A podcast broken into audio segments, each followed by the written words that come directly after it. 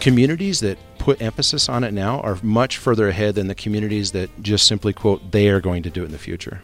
Welcome to episode 363 of the Community Broadband Bits podcast from the Institute for Local Self Reliance. I'm Lisa Gonzalez. Mountain Connect is one of Christopher's favorite events. He and other experts, advocates, and professionals gather together in Colorado in the summers. And if he's lucky, Christopher can record a few interviews for the podcast. This week, we're sharing his conversation with Brian Worthen, CEO of Mammoth Networks. Brian and Christopher discuss the different services Mammoth offers and some of the discoveries they've made about operating in sparsely populated places where the geography varies. They also discuss some of the projects that Mammoth has been working on, including Project Thor, which will connect existing and new fiber in northwest Colorado for better connectivity in the region. Other topics the guys discuss include federal versus local rural broadband efforts, Connect America funding, utilities and cooperatives, and low Earth orbit satellites. Here's Christopher with Mammoth Network's Brian Worthen, recorded in Dillon, Colorado at 2019's Mountain Connect. Welcome to another episode of the Community Broadband Bits podcast. I'm Chris Mitchell with the Institute for Local Self Reliance, and today I'm talking to Brian Worthen with Mammoth Networks. Yes, that's Wait, correct, Chris. That was a question because all of a sudden I'm just, I just think of you as Mammoth. and I, I know that you're not a muffin from Perkins. So. Mammoth Networks. Welcome to the show, Brian. Thank you. Thank you for having me. You come out of uh, Wyoming, but you're spread out um, be on a lot of the West, it seems like. So uh, just give us a sense of what Mammoth does. Mammoth is a wholesaler to other ISPs. It's uh, WISPs, CLECs, small cable companies, small phone companies. We've actually carved out this niche over the last 10 years, uh, helping people navigate the rural broadband market. They've uh, been in a position where there's a there's a slight amount of competition, but they, they haven't had access. Our customers haven't had access to affordable backhaul options to major peering points uh, to peer with Netflix or Apple or Microsoft, uh, and, and, they've been limited in choices. And so we, have been working for the last ten years to expand on those choices.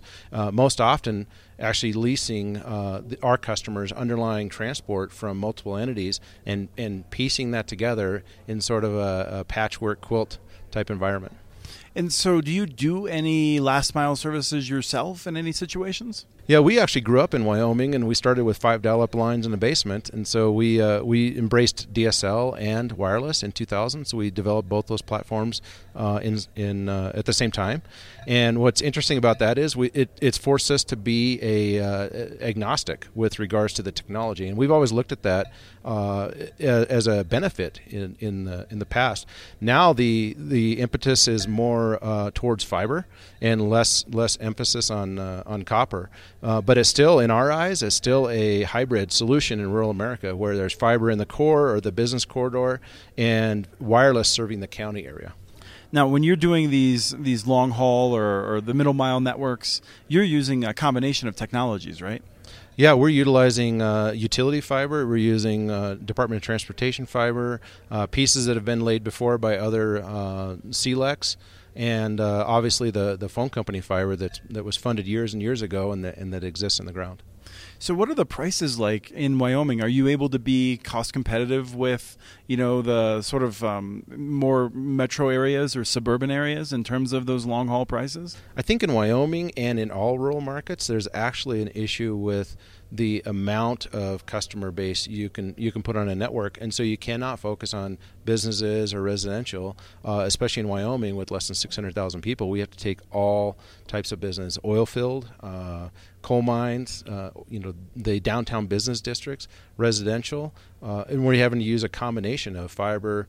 Uh, wireless, copper, anything we can do to reach out to that customer. And without that entire customer base, rural America can't actually stand on its own. Right. So one of the one of the networks that we've been fascinated by, and we're going to have an upcoming episode talking to, is Rio Blanco, um, in the northwest part of Colorado, quite rural. Uh, you've been involved with with that project, uh, first providing backhaul. You said. Um, so tell us what you what you're doing in that situation. Yeah, in Colorado, there's a really interesting phenomenon going on where uh, municipalities and cities, counties are getting into the broadband game. And Rio Blanco is interesting because we they hired us to handle their backhaul, and we built the route diverse uh, network through Rio Blanco County uh, to serve them with backbone. And the take rate in that county has exceeded far exceeded anything that Google experienced or or a number of providers have experienced. And I think a lot of that because of the size of the communities. The word got out. The, the there was a, a need for everyone to participate, and they did. Well, yeah, it's it's crazy. I mean, it's, my understanding was they forecast what like 35, 40 percent, and they had eighty percent ish in the first year. Yeah, they, Just, they achieved eighty percent take rate yeah, really quickly. That's unheard of.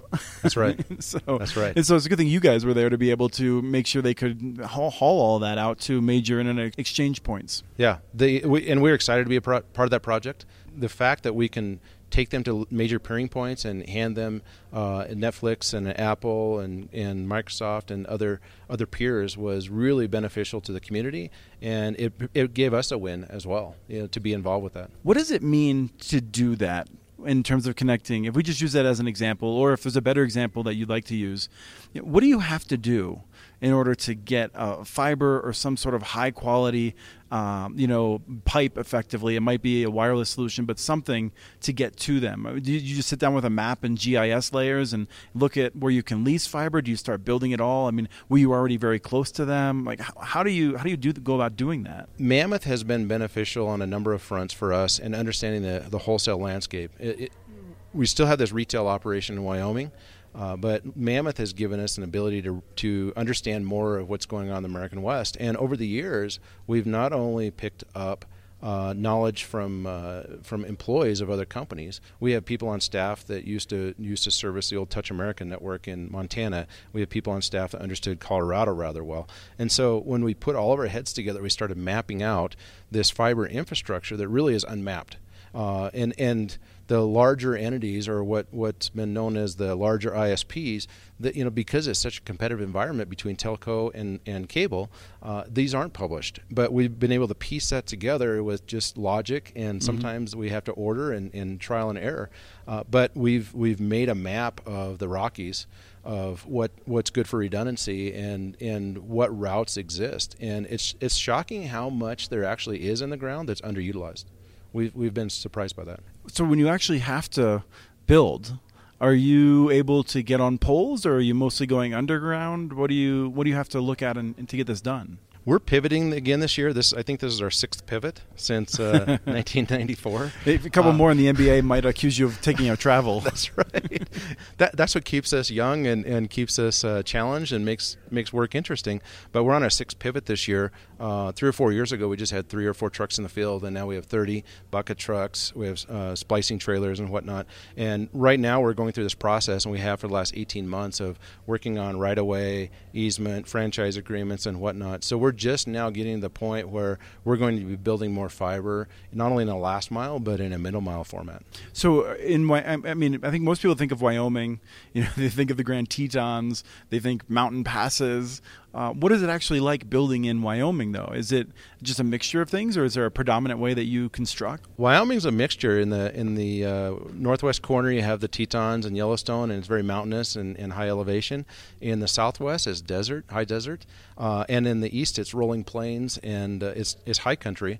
Uh, so actually, it's it's not too bad to build uh, especially to build wireless and then to build fiber. And Wyoming's accommodated fiber builds rather well. Uh, they opened up WYDOT right away for fiber builders, and they came up with a concept where uh, the conduit could be shared or subleased out from the original build. So they're they're keeping the right of way clean, but allowing for uh, fiber expansion, which ultimately translates into cellular expansion, wireless broadband expansion.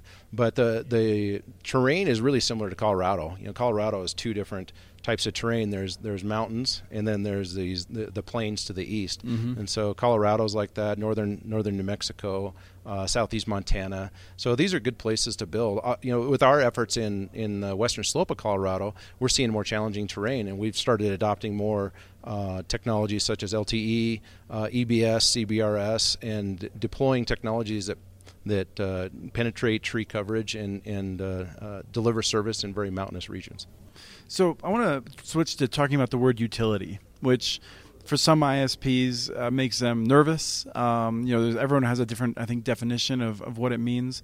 But you've given this a lot of thought over the years, and so I'm curious when I say the word utility in relation to broadband internet access. What what do you think of? Utilities are just now getting into the broadband game. Longmont was a good example. They built that uh, they built that fiber network in Colorado, Longmont, Colorado, uh, using their their own utility lines and and access to their poles. Uh, you're seeing a transformation right now because utilities are seeing this as a cooperative effort. Uh, broadband is a cooperative effort uh, just like power was back in the day, or water, or my brother in his neighborhood just three or four years ago, he and his neighbors got together and built their own gas line to, to meet the gas company. Before that, they were on hmm. propane. So right. th- this co-op exists. This cooperative effort still exists. And what I believe is the utilities are now looking at at broadband as a way to not only monitor their substations, monitor uh, meters, uh, but deliver to their co-op members because their members are frustrated, just like most of rural America is frustrated. There's not a lot of investment from the telco. Uh, the cable companies would rather spend time in the in the Denvers and Seattle's and Phoenixes of the world uh, or of the nation. But the bottom line is the the uh, rural communities uh, because most utilities are co-op. They their members are are asking for for their help, just mm-hmm. like in some communities, their their constituents are asking for them to get into that game. Um, and so I actually believe uh, when we talked last year, I believed utilities had a had a big play, and that's mostly because the USDA and RUS programs uh, provide 20 year lending to utilities. Mm-hmm. To compete with a company that has 20 year lending, I can borrow on a three year, a five year, a 10 year span, but that's a different ballgame altogether. And so they, they do have a, a, unique advantage right now because they have poles. Easements are obviously an issue mm-hmm. uh, where they don't have a utility easement, they only have a power easement. But some states are changing that. Indiana's changing that. Colorado just introduced legislation to change that. So I think there's going to be a a turning point here shortly where utilities are getting more in the game or uh, and we've had a number of discussions with utilities lately where they partner with someone like us to power the network. And it, after all, they're a power company. Um, IP change management, notifications, uh, cell phone providers being on the network, that's a different ballgame. And so I could see a number of utilities either getting into that uh, arena or mm-hmm. partnering with someone like us. So let me ask you this as someone, this is totally coming out of left field. Um, I never know if I should say left field or right field. It's, it's coming from far away, though. you have a really good sense, I think, of not only what's happening out there and how some areas there's good service. many areas we need a lot of investment in places like Wyoming and in the rural parts of Wyoming. And there's, other, I think, there's a lot of expectation that in 2020 we're going to see a lot of people, candidates running on this uh, on broadband because it's a popular issue to at least talk about. I have kind of a counterintuitive reaction that a lot of the people that I, I, admire, I think, would disagree with, which is like I feel like Wyoming just set up a pretty good program that I think you like uh, for how they're getting some of the funds out there. They're taking it seriously. Uh, most states are investing, I think, too little, but states are investing more. I don't know that we need the federal government to try to like figure out how to create whole new departments or figuring out like a massive new programs. I'd like to see the candidates in 2020 fixing other problems that only the federal government can deal with, because I think the utilities, the states, can can take a big chunk out of this problem. What do you think about? Do you think I'm crazy? I think you're you're spot on, and I actually think it's more local than that. So there's a city effort, there's a county effort, there's a state effort, and a federal.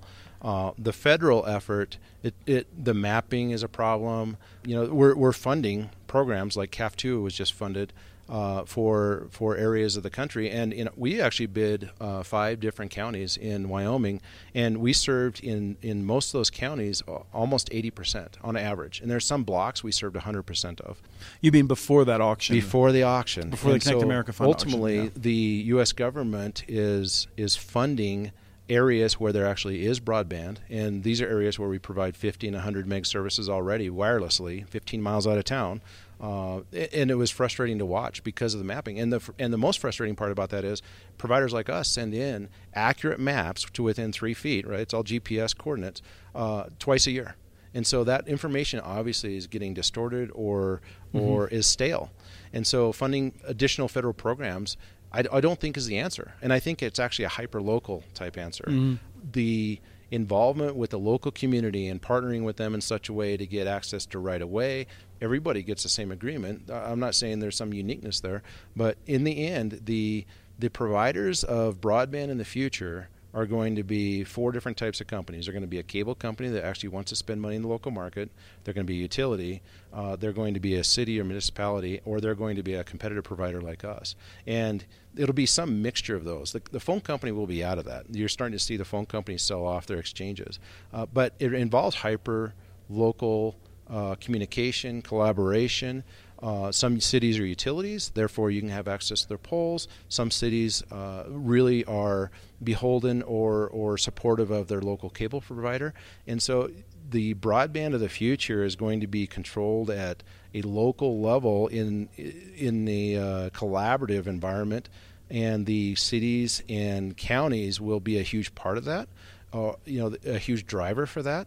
And in some cases, you know, the larger the community, there's going to be some more lobbying for retention of this duopoly that exists. But I think that funding is going to happen at, at, even a local level, not just a state level. There's a lot of states putting putting uh, funds together to fund broadband where none exists. There's we just went into Ophir, Colorado. We pulled a one gig circuit into Ophir, and they did it. The community actually opted to do two mile do a two mile uh, fiber build in from this fiber line. And so this a this a community of 70 homes, no gas station, mm-hmm. no, no grocery store, uh, and it, and it's really mind blowing to to think there's communities like that that still exist. And those communities are being overlooked at the federal level, but the state level they're being funded in mm-hmm. Wyoming, Colorado, and others. Yeah, I, I have to say part of my reaction. I feel like if this was a period of like the 70s and 80s where interest rates were really high and you couldn't like local governments and states couldn't borrow at reasonable rates to to set up these programs um, then it might be different. Then you look to the federal government. Right now i feel like there's ways. I mean, in Minnesota, we've seen counties that are working with local providers, often cooperatives, to uh, extend their networks from the neighboring county over into theirs and the cost is it's, it's quite expensive for a county that has 7,000 you know people in it. Bonding for a few million dollars to expand broadband is a major deal, but they're able to do it.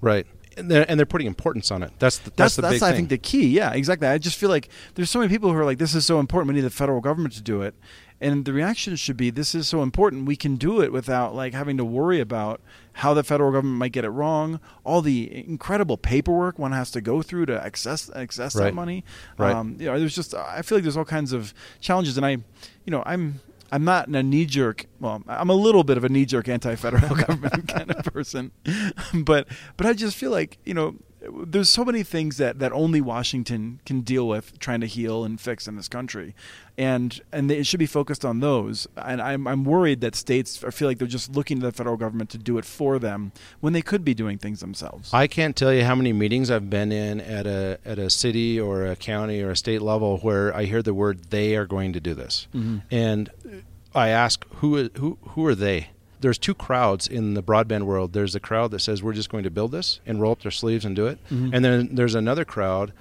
and they're composed of the uneducated rural markets that assume somebody out there is, is vying for that is mm-hmm. is wanting to create a to create a business or a broadband plant in in their community and actually broad broadband in rural America is going to be a hedge against urbanization and is going to be it's going to be focused on farming, first responders, you know, the the most rural of businesses that have mm-hmm. to be in those locations. And communities that put emphasis on it now are much further ahead than the communities that just simply quote they are going to do it in the future. So, what's changed in the last year or two that kind of blows your mind? Uh, you know, uh, if you look back to our conversation a year ago, which was very focused on utilities, and for people who are wondering, it was a conversation you and I had, and it wasn't recorded, unfortunately. So, um, you know, but we talked about a number of these issues, and I'm curious, you know, has anything popped up that that surprises you, going in a direction you didn't expect? I think there's a couple things. One is the advent and introduction of millimeter wave. It's huge. Uh, there's this whole 5G umbrella that covers so many different technologies, but the actual technology around millimeter wave in the 60 to 80 gigahertz range uh, is allowing us to feed uh, wireless towers 15 miles out of town, five miles out of town with high bandwidth. And I thought those ranges didn't work uh, on those. So I, this is where I get a little bit confused. I mean, at that point, I thought you had to deal with um, the, the waves were so small. Are you just able to amplify it at such an extent? Regenerate. It's oh. like fiber, right? Okay. In the end, you regenerate it. We've got some. We've got some uh, microwave shots uh, up uh, from Rock Springs to Pinedale that are 60 miles uh, using licensed frequencies in mm-hmm. the 11 gigahertz and, and 6 gigahertz range. Right, but those aren't using millimeter waves, are they? No, No, no. The, the I, am thinking of one tower specifically. It's actually 15 miles east of my office, and it, we we bought an easement on a, a private landowner's uh, plot, and we put up a put up a tower. And at night, I think it pumps 1.6 gigs to the internet mm-hmm. at peak. So it's a very rural area and purely purely residential housing and it's got that kind of traffic. Well i can't backhaul that with traditional licensed microwave. And so i'm i've actually found a high point uh, with within three and a quarter miles to that that specific tower and we're feeding that with 10 gig synchronous. So it's fiber like speeds over a millimeter wave and that technology has just come into play in the last 12 months so when we talk about 5G and the challenges, I'm just, um, and a lot of us are talking about how like the way the the 5G small cells are set up in suburban neighborhoods and things like that. It really only goes like hundreds of feet. Is that a different wavelength or is that a power issue? It's a multi-point issue, and it's also the the nature of the of the wavelength itself. And so you're you're going to see millimeter wave in a downtown environment or along a street in a multi-point configuration lasting no more than an eighth of a mile. It's just the nature of the beast. And so the the fact that the fact that so many communities are now now looking at this. That's another big change. The, so many you know, FCC's addressed that with their small cell order, but so many communities are actually enacting ordinances because they they've not been prepared for this. There's going to be a wave of small cells that are on literally every block mm-hmm. throughout the community, and it's going to feed cellular. It's going to feed data to the surrounding areas. It's going to feed other towers. Uh, that's that's what wireless is is now is cell towers feeding other cell towers. There's there's there's one out of five that are five fiber fed, and the other four come off that tower. There's this daisy chain effect. But in order to achieve that with millimeter wave, your your point to point is a three and a quarter, three and a half mile maybe, um, and then your your multi point is simply limited to an eighth of a mile max. Okay. The last question that I, I have that I feel like is the, the biggest challenge for me on wireless solutions is I feel like it cannot be a carrier of last resort because there's always people who are in an inconvenient location relative to the tower and cannot get service. And the question in my mind is is the alternative if we're going to embrace that technology as the the main technology for an area um, do we just say that those houses' value will go to zero and those people will move, um, or, or, am I underestimating the ability of wireless to ultimately serve 100% of people in a given area? I think fixed wireless broadband, which is a, is what I assume you're talking That's about, right, yeah. is is highly evolved at this point, but it's only going to get better. Uh, I of course, in, in this world, everything is fiber first, but you cannot build fiber to every farmhouse. I visited uh, someone in Kansas recently and, and saw them doing just that at Do you want to make a, bet? a month. Fifteen years, twenty years. we could, we could, but you know the the, the I, I view wireless in in our company within our company we view wireless as a stopgap.